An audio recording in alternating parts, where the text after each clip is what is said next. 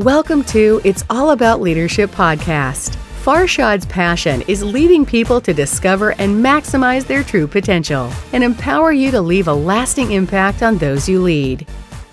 Farshad, what are the five things? We had a bad year, we had a slow year.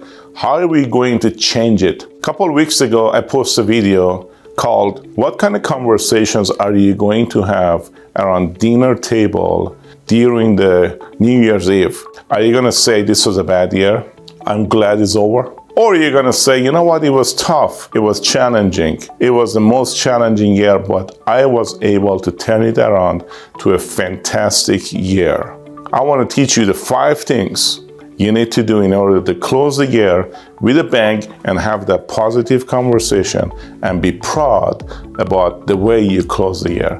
Number one is what did I learn from this crisis and pandemic, the year of tough situations, what are the lessons I learned and I can share with others? What are the lessons I learned that I'm going to implement in my life moving forward? Number two, what have I changed in my behavior? There are many things I have changed with my behaviors. There are many things I procrastinated and if it wasn't because of pandemic, I would still procrastinate because Unfortunately, that's human nature, right?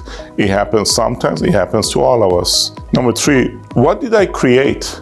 Did I innovate? Did I come up with new ways of doing business? Even though you're still doing the same business, but did you come up with new ways of doing business? Who did I help during pandemic, during this challenging year? You know, we started with two of my good friends. We started to have seminars and webinars, and along the way, helping people navigate during this COVID. When we started, the first step, we didn't know what we are going to share. We shared them openly every week what we did, the mistakes we made, the lessons we learned. Every week we shared those experiences as we went through this together. It was fantastic. So, the question is who did you help along the way? And last but not least, how are we going to start? How are you going to start your 2021? Because it's not a matter of year to be changed. It's a matter of if you change. So 2021 is coming. Have you changed? Have you created new ways? Have you helped people along the way? If the answer is no, you still have three months to do so. If the answer is yes, you still have three months to do more. Stay laser focused and close the year with a bang. God bless. Stay safe.